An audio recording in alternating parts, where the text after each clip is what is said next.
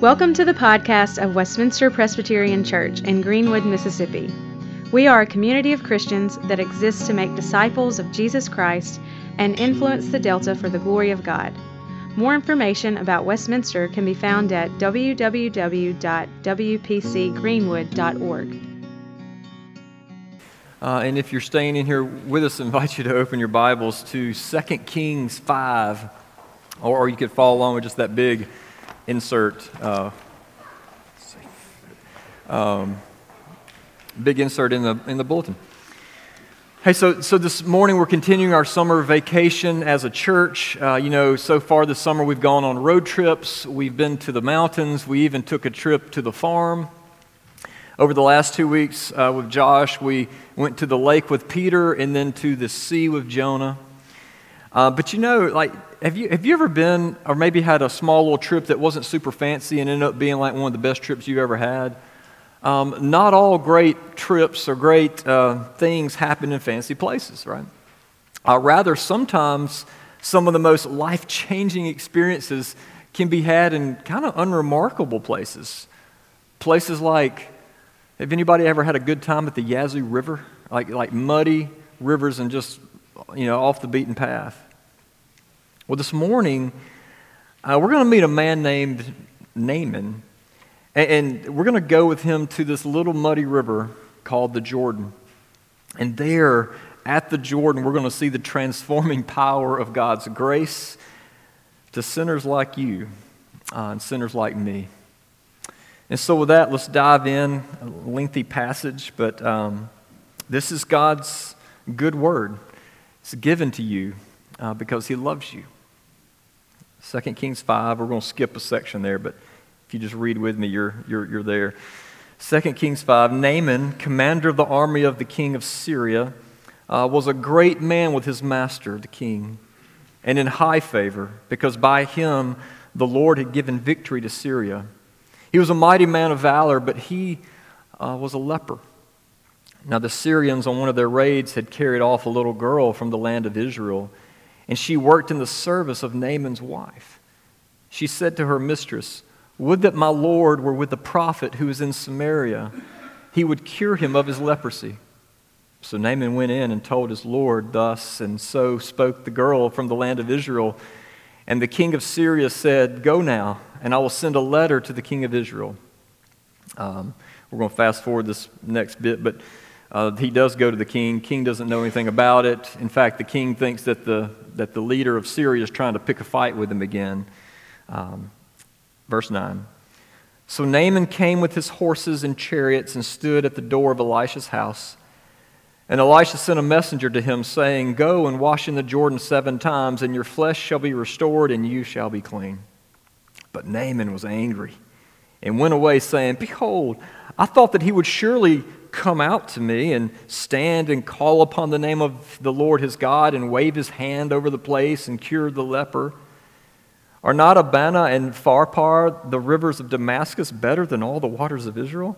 Could I not wash in them and be clean? And so he turned and he went away in rage. But his servants came near and said to him, My father, it is a great word the prophet has spoken to you. Will you not do it? Has he actually said to you, Wash and be clean? So Naaman went down and dipped himself seven times in the Jordan according to the word of the man of God, and his flesh was restored like the flesh of a little child, and he was clean. Then Naaman returned to the man of God, he and all his company, and he came and stood before Elisha, and he said, Behold, I know that there is no God in all the earth but in Israel. So accept now a present from your servant. But Elisha said, As the Lord lives before whom I stand, I will receive none. And Naaman urged him to take it, but Elisha refused. Then Naaman said, Well, if not, please let there be given to me two mule loads of earth.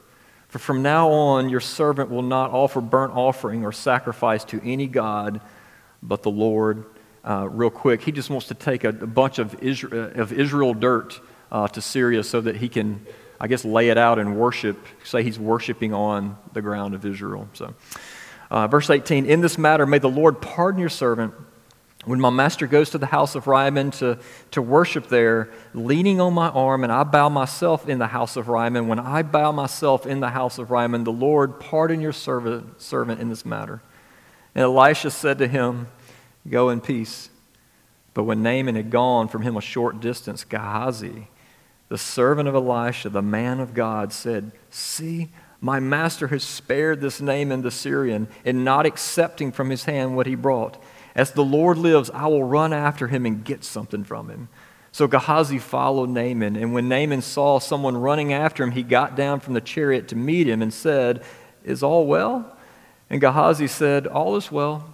My master has sent me to say, There have just now come to me from the hill country of Ephraim two young men of the sons of the prophet, prophets. Please give them a talent of silver and two changes of clothing. And Naaman said, be pleased to accept two talents. And he urged him and tied up the two talents and silver in two bags and with two changes of clothing and laid them on two of his servants, and they carried them before Gehazi. And when he came to the hill, he took them from their hand and he put them in the house. And he sent the men away, and they departed. He went in and he stood before his master, and Elisha said to him, Where have you been, Gehazi?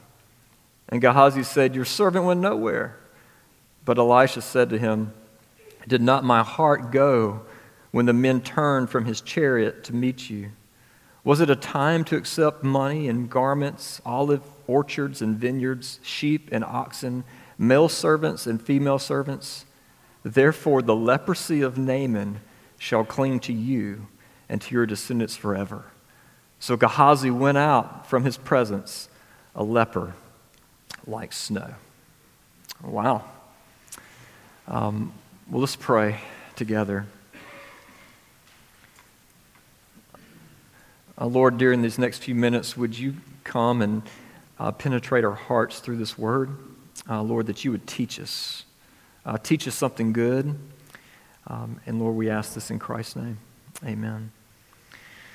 Although this is a very old text, uh, since it is God's word, it is, is oozing with reminders and applications uh, to us today. And what's great is since God knows that we often learn best through story, uh, in this passage, God doesn't lay out his teaching in bullet points that are all kind of color coded for you, but rather he, he just invites us into a story to see some things about himself through the eyes of three different people, and those are going to be our three points. The first of which is probably the easiest to overlook the little girl. You know, the author, he doesn't sugarcoat it, uh, doesn't, he just tells us like it was, right? Uh, Israel's enemy, the Syrian army of the north, came into Israel, and on one of their raids, eh, they captured and essentially trafficked this little girl. And it's not explicitly stated, but it's not a reach to speculate a little bit because we know of something of these ancient raids. Um, it's not hard for us to speculate what, what happened to her parents or maybe other siblings. You know, dad likely killed, mom likely used and abused. Little girl ripped away from her home, ripped away from her place, and taken off to a foreign country. And, and there was no Amber Alert. Uh, there's no one looking for this little girl. She would likely never go back home again. I mean, it's just one verse, but it's so painful if you really stop and think about it. It's so heartbreaking. But there's more. We find that after being captured in the raid, she's then forced to work in the home of the person who captured her, Naaman, right? The commander of the army. I mean, if anyone has a reason to be forever haunted by their past trauma, it's her, right? I mean, how do you get over that? serving the very person who destroyed your childhood, who, who robbed your dreams, stole your life. I mean, if anyone had a reason to hate the Syrians' guts and the ground they walked on, it was her. And, and so it should come as a real shock in the story that, that when her captor, Naaman, came down with leprosy, like this is what you pray, the, the imprecatory Psalms, like she's probably praying for that. But she didn't leap for joy. She didn't long for the day that she could dance on his grave. No, like the only explanation for what she did is that the saving that saving grace transformed her to do the impossible. Someone said this little Israelite girl, she's only mentioned in two verses of all of Scripture, but she may be the most faithful God follower in all of Scripture. It's just beautiful, this childlike faith that this, this little girl has. And so she did what Jesus would later call his disciples to do and us to do, right? Things like love our enemies, and then to actually pray for those who persecute us. And we know she came from a believing family. Remember, Israel during this time period wasn't a lot, it was, it was a remnant there, but it wasn't a lot of Yahweh worship going on. But we do know that her family came from a believing family because she knew of God's prophet Elisha. The king hardly even knew. And so, this little girl with faith like a child, she got it. Okay? All right. I, I know y'all know this, but, but we don't always understand uh, what God is doing in the hardships of our life. And I, I, think that we all like maybe we'll, before we die, we'll, everything will make sense. But you know, likely in all likelihood, you'll probably die not knowing all the things that God's doing in the heart of your life. Um, but you know, sometimes we do get to see what God's doing, right? Uh, so uh, one of uh, our family's activities that we, we like to do is we watch reruns of Survivor. Remember the old show Survivor? Like, this is how far back, like, it's, I think the, it's currently like in season like 41, 42, something like that. We're like way back in like the 20s, is kind of where we are. And in, in season 22, there was a believer, and if y'all have watched shows, you know, sometimes there's a Christian on there, and you, you kind of, it usually doesn't go too well for the Christian, right? They kind of vote the Christian off. Um, so there was this, this guy named Matt. He was like a legit Christian on the show. Not like God's going to help me win this whole thing. It was like he was like a legit Christian. And in this show, uh, this particular uh, season, after you got voted out, you didn't immediately have to leave the game, but you went to this place they call Redemption Island. And on Redemption Island, you lived in isolation, awaiting the next person to get voted out. And when they got there, y'all would kind of do a duel and the winner of that might have the chance to go back into the game at some point later. Okay. Uh, all right. So at like the second tribal council uh, on the whole game, uh, the Christian Matt got voted got voted out, and he was sent to Redemption Island, where against all odds he would go on to win like eight duels in a row before entering back into the game, only to be immediately voted out again uh, and, be, and been, he was sent back to Redemption Island. And out of the 36 days he survived, it's like a 39 day show, right? He survived 36 days. He only spent seven days with his tribe, but he spent 29 days in isolation. And all the isolation at some point broke him. And in tears, he's being interviewed. He's like, The Lord is carrying me. That's the only way I can bear it. And he said, like, I don't know. Like, he thought he could come, come on the show and, like, be a testimony to the world about God and his faith. But like, like 29 days, he was off camera. He didn't know what God was doing and keeping him in the game. Uh, but he did say, you know, I, I don't even want to be here, but as long as God wants me here, I'm just going to strive to give him glory. Well, it turns out God was doing something in all that misery of Matt. Because Matt, the Christian, he won, he won so many duels. Almost every single person, like every single person on the show who got voted out, got to spend a ton of one on one time with Matt on Redemption Island with no cameras around. And in a very winsome uh, and yet intentional way, Matt shared his faith with every competitor. And he prayed with and he prayed for his competitors. And it was the strangest thing. It's almost like it was two different shows. Uh, it, in this cutthroat, backstabbing show, every time he won a duel against his competitor, sending them home, they would give him the biggest hug and wish him well, like genuinely thankful for their time with Matt. And then it happened. One of his competitors was, you know, early in the show, she's like into karma and like new ageism. She spent a couple days with, with Matt, and after Matt beat her in a duel, um, she said that after spending time with Matt and hearing the gospel, she couldn't wait to leave the game, go home, find a church, and get involved. And, and, and Annie and I, like, we're watching this with our jaws on the floor, and like tears are, are starting to roll down our cheeks. And then it happened again. Another guy joined Matt on Redemption Island in isolation. And when he exited the game, he too said that he was thankful for his time on Survivor because he and Matt got to talk about spiritual things and he grew closer to God. And in hindsight, Matt saw that him being in isolation all that time was like the best thing because God used him like the Dickens to call one of his daughters and one of his sons home back to him. It's fun when we get to see that, right? What God's doing in the hard. Well, we get some of that here. You know, our passage opens with this vivid reminder, and this is why Peyton read Psalm 24. It's like, by the way, God is like the God of the world, right? That this vivid reminder of God's total sovereignty. Uh, did you catch it in verse 1? Naaman was a great commander, a great man, held in high favor. Why? Why was he? It's because the Lord, because Yahweh had given him victory, had given victory to Syria. And we read that and, and we think, like, what? Like, I, I thought God was like pro Israel. Like, what's he doing helping out Israel's enemies? And I, well, that, that thought is putting God in a box in which he cannot be contained. As, as Dale, Dale Ralph Davis put it, look, God's not some mascot of a little Jewish club. Okay? He is the Lord of the universe, which means God even directs Syrian politics. And it means that the UN has nothing on our sovereign God. It means everything that's going on in Washington, everything that's going on down in South America, everything that's going down in South Africa. Like, God is sovereign over all of that.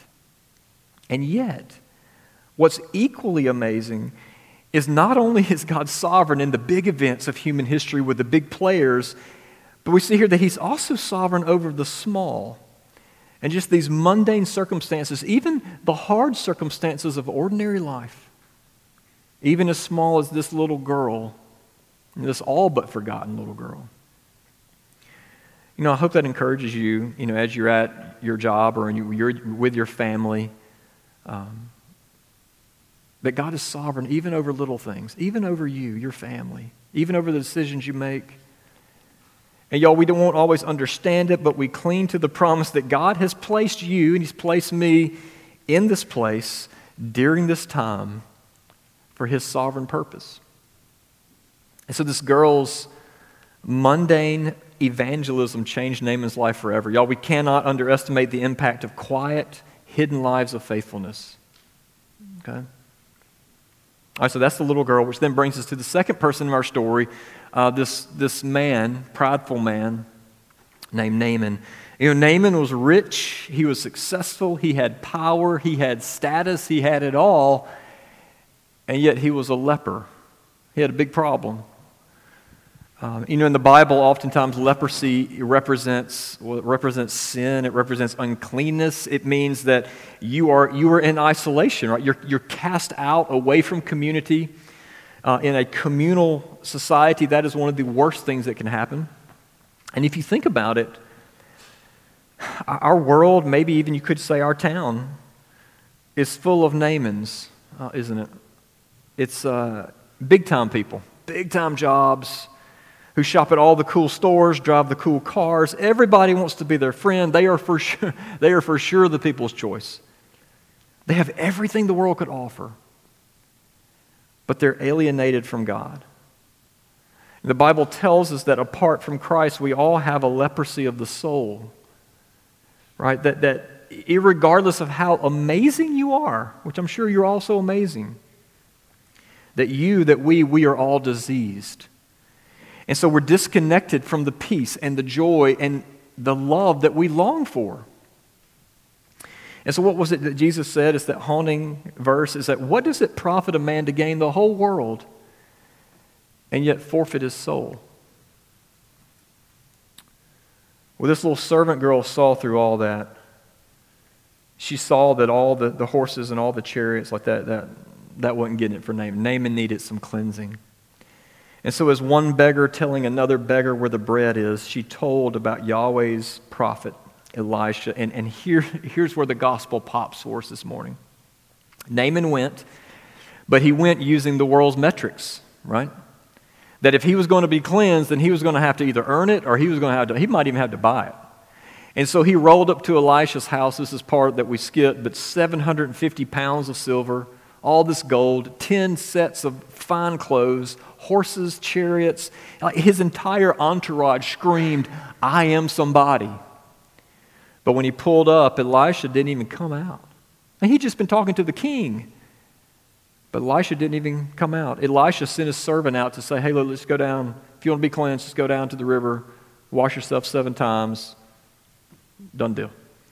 And Naaman's pride couldn't stand it. He's like, you, like you, you know I'm an important person, right? Uh, like you, you know who I am.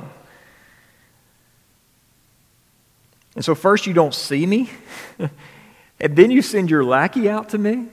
And then, and then, second, I'm not about to get in that muddy, stinky Jordan River. I might catch another disease in that thing. Like, I've got better rivers back home. He was so offended, right, that the way to cleansing was this lowly way. And also, he was offended because it's a very narrow way. It's like he couldn't, he couldn't clean in all the rivers up north, but he had to clean there. It was one narrow door to enter. He's offended. His pride is offended. And he was offended like he thought that, that since he was somebody, Elijah was going to come out and put the razzle dazzle on him. And, and he, or he might have to pay a huge price, or he might have to go on this epic quest to earn cleansing. But the Jordan? I mean, any old Tom, Dick, or Harry could go down there. Granted, if they were humble enough to actually to, to stoop into that lowly river. To quote Sally Lloyd Jones, all Naaman needed was nothing, and yet it was the one thing Naaman didn't have. God knew that Naaman was sicker on the inside than he was on the outside. Naaman was proud. He thought he didn't need God, but his heart didn't work properly. He couldn't feel anything. You see, Naaman had leprosy of his heart. God was not only going to heal Naaman's skin, but he was going to heal his pride. And so his servants helped him see this. It's, it's not in this translation. The original text has a kind of a different rendering. The, his servants are like, hey, look, you came all this way with all this money, like you were ready to do a great thing, right? You were, you were going to do anything that they asked. why not do this? I mean, he did say, go, go down here to the river. And so here it is Naaman, he gets it.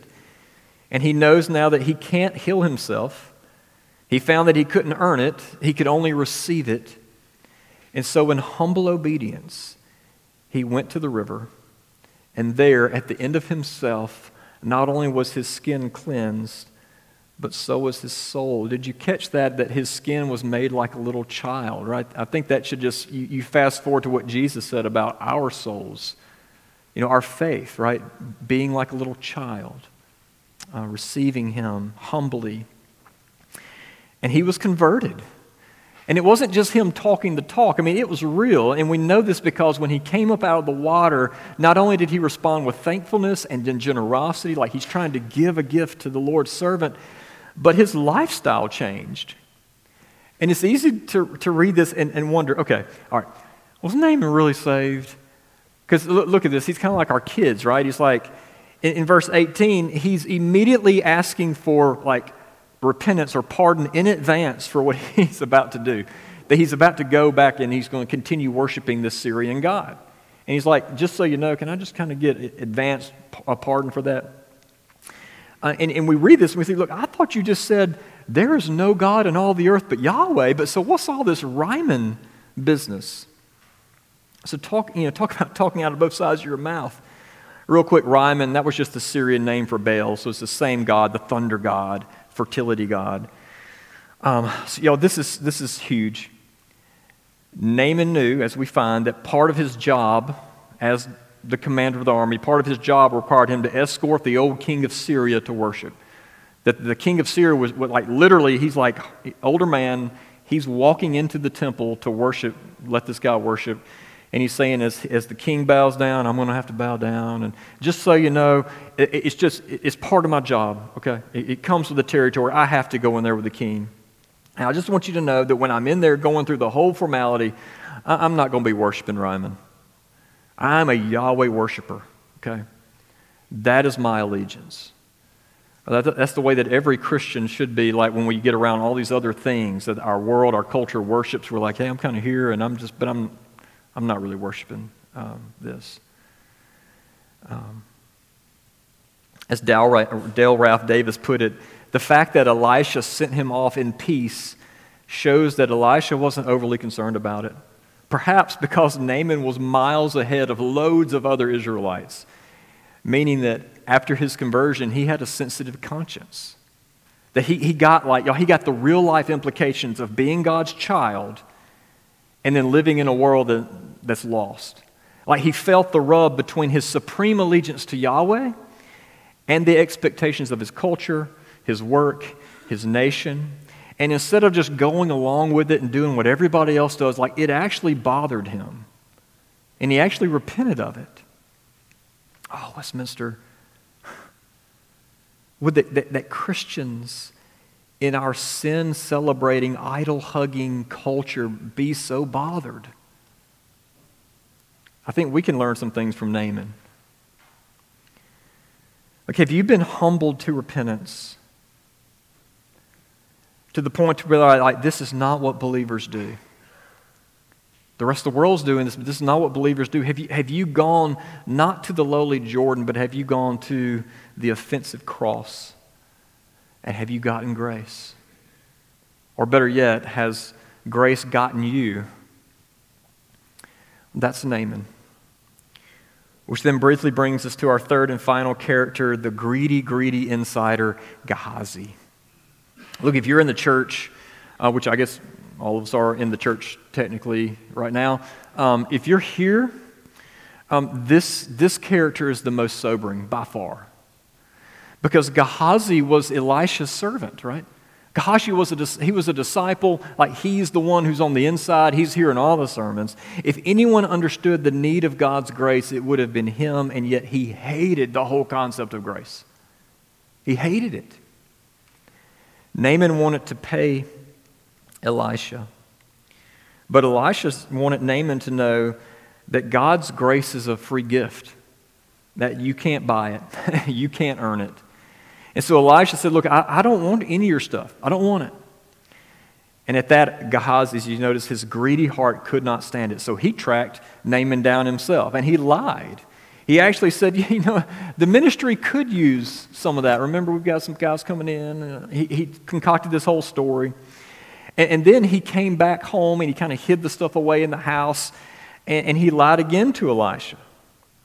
It kind of reminds us of another disciple whose greed and hatred of grace led him to go behind his master's back. Okay.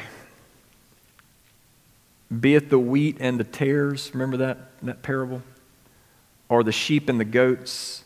Jesus is talking about how life is in the church. Jesus was always warning us about this, always. Remember, he even told this, maybe one of his most famous parables, the parable of the sower, right? The sower went into a field you know, sowing seed. And some of that seed fell among thorns, which grew up quickly and choked it out. And Jesus, in explaining this, he said, These are the people who hear the word. They hear it, and they are in the church. But the cares of the world and the deceitfulness of riches come and choke out the word. Okay, so being in the church, but not in the church, is what many people would call uh, nominal believers.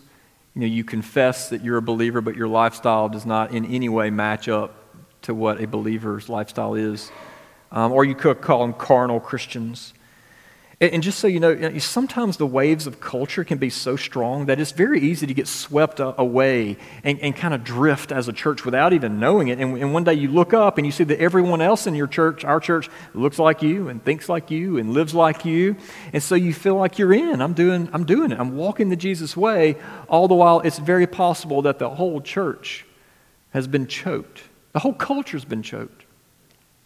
You know, in Revelation 3, there's this famous verse, right, that, that Jesus says, Behold, I stand at the door and knock, and you let me in, and I'll come in and be with you. And we usually take that as like this individual evangelistic verse, right? That he's standing at the door of your heart and he's knocking for you to let him in, and you need to let Jesus in. That's kind of how it's preached. But you know, in the context of Revelation, those are letters to the churches, right? To the churches. And so, in, in its context, Jesus is standing at the door of the Degum church. And he's saying, Behold, I stand and I knock. Would you let me back in the church, please? It's so easy to be a church that just kicks out Jesus, kicks out the gospel, uh, you know, in, in trying to do other things. So I hate being the doomsdayer, but here's the reality. And I'm borrowing this from another minister. Uh, Ronald Sider recently said, said this about not, not liberal Christians, evangelical Christianity. He said the findings in several rep- reputable polls are shocking. Survey after survey showed that evangelical Christians are as likely to embrace lifestyles that are as materialistic, hedonistic, self centered, sexually immoral as the world in general. He says about 6% of evangelicals tithe. Um, and then he notes that white evangelicals in particular are the most likely people to object to neighbors of another race. Like more so than even non believers, white evangelicals. The sexual promiscuity of evangelical youth is only slightly less outrageous than that of their non evangelical peers. And like, I hope you know, like, I'm not, I'm not preaching moralism and like, y'all need to do better and quit all your drinking and you're messing around. Like, be a better person. no. But what we see here with Naaman is when you have been saved by the grace of God, then you will be plucked up off of the broad way in which the world is walking. You will be plucked up off the broad way and transformed, like made alive, to walk a new way that's different from the world's way a, a way that's contrary to the flow of the unbelieving world. And it'll leave us saying with John Newton, is I'm not what I ought to be. I'm not what I want to be. I'm not even what I hope to be. But by the grace of God, I'm not what I was. Right? Did you know that this story, and Josh read it this morning, this story with Naaman and Gehazi, like, this is part of the reason Jesus' hometown tried to kill him, tried to drive him off the cliff. Why? It's because grace is always offensive, right? It's because grace tells us. I mean, oh, oh, they, they hate it that the outsider was the one who got healed and brought in, while the insider, Gehazi, right, his heart was exposed. The leprosy that was on the inside came out, and he was cast out. They didn't see that they all needed God's grace. Well, Westminster, so do we, right? And 2,000 years ago, Jesus came so that we could have it. And I know that, like, in case some of you are wondering, like, this preacher only preaches like one sermon. Um, like, week after week, it's new to me, okay? Because we all still need it, just in new ways. So on the cross, Jesus took our leprosy on himself so that in him we too could be cleansed and transformed and brought in. And his saving work is for all of his people. It's for little nobody servant girls that everybody forgets about. It's for greedy, greedy businessmen. It's for prideful pastors. It's for doubting hearts, right?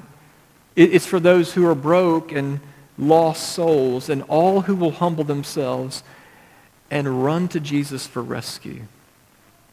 Westminster Jesus stands at the door and knocks. Uh, may we be a church and a people marked by his presence and his transforming grace. Amen. Amen. Well, let me pray for us. Uh, Lord, you don't call us to be plunged in the Jordan seven times, and yet you, we are called to be plunged under something. Uh, we're reminded that there is a fountain that's filled with blood drawn from Emmanuel's veins, and sinners plunged beneath that flood lose all their guilt, all their shame. Lord, may it be so in our hearts, uh, in every soul at Westminster. May you do the work of wooing us to yourself, and may we, in humble repentance, go to Jesus and be made new. Amen. Hi, Richard Owens here. I just wanted to take a second to say thank you for listening to the podcast of Westminster Presbyterian Church.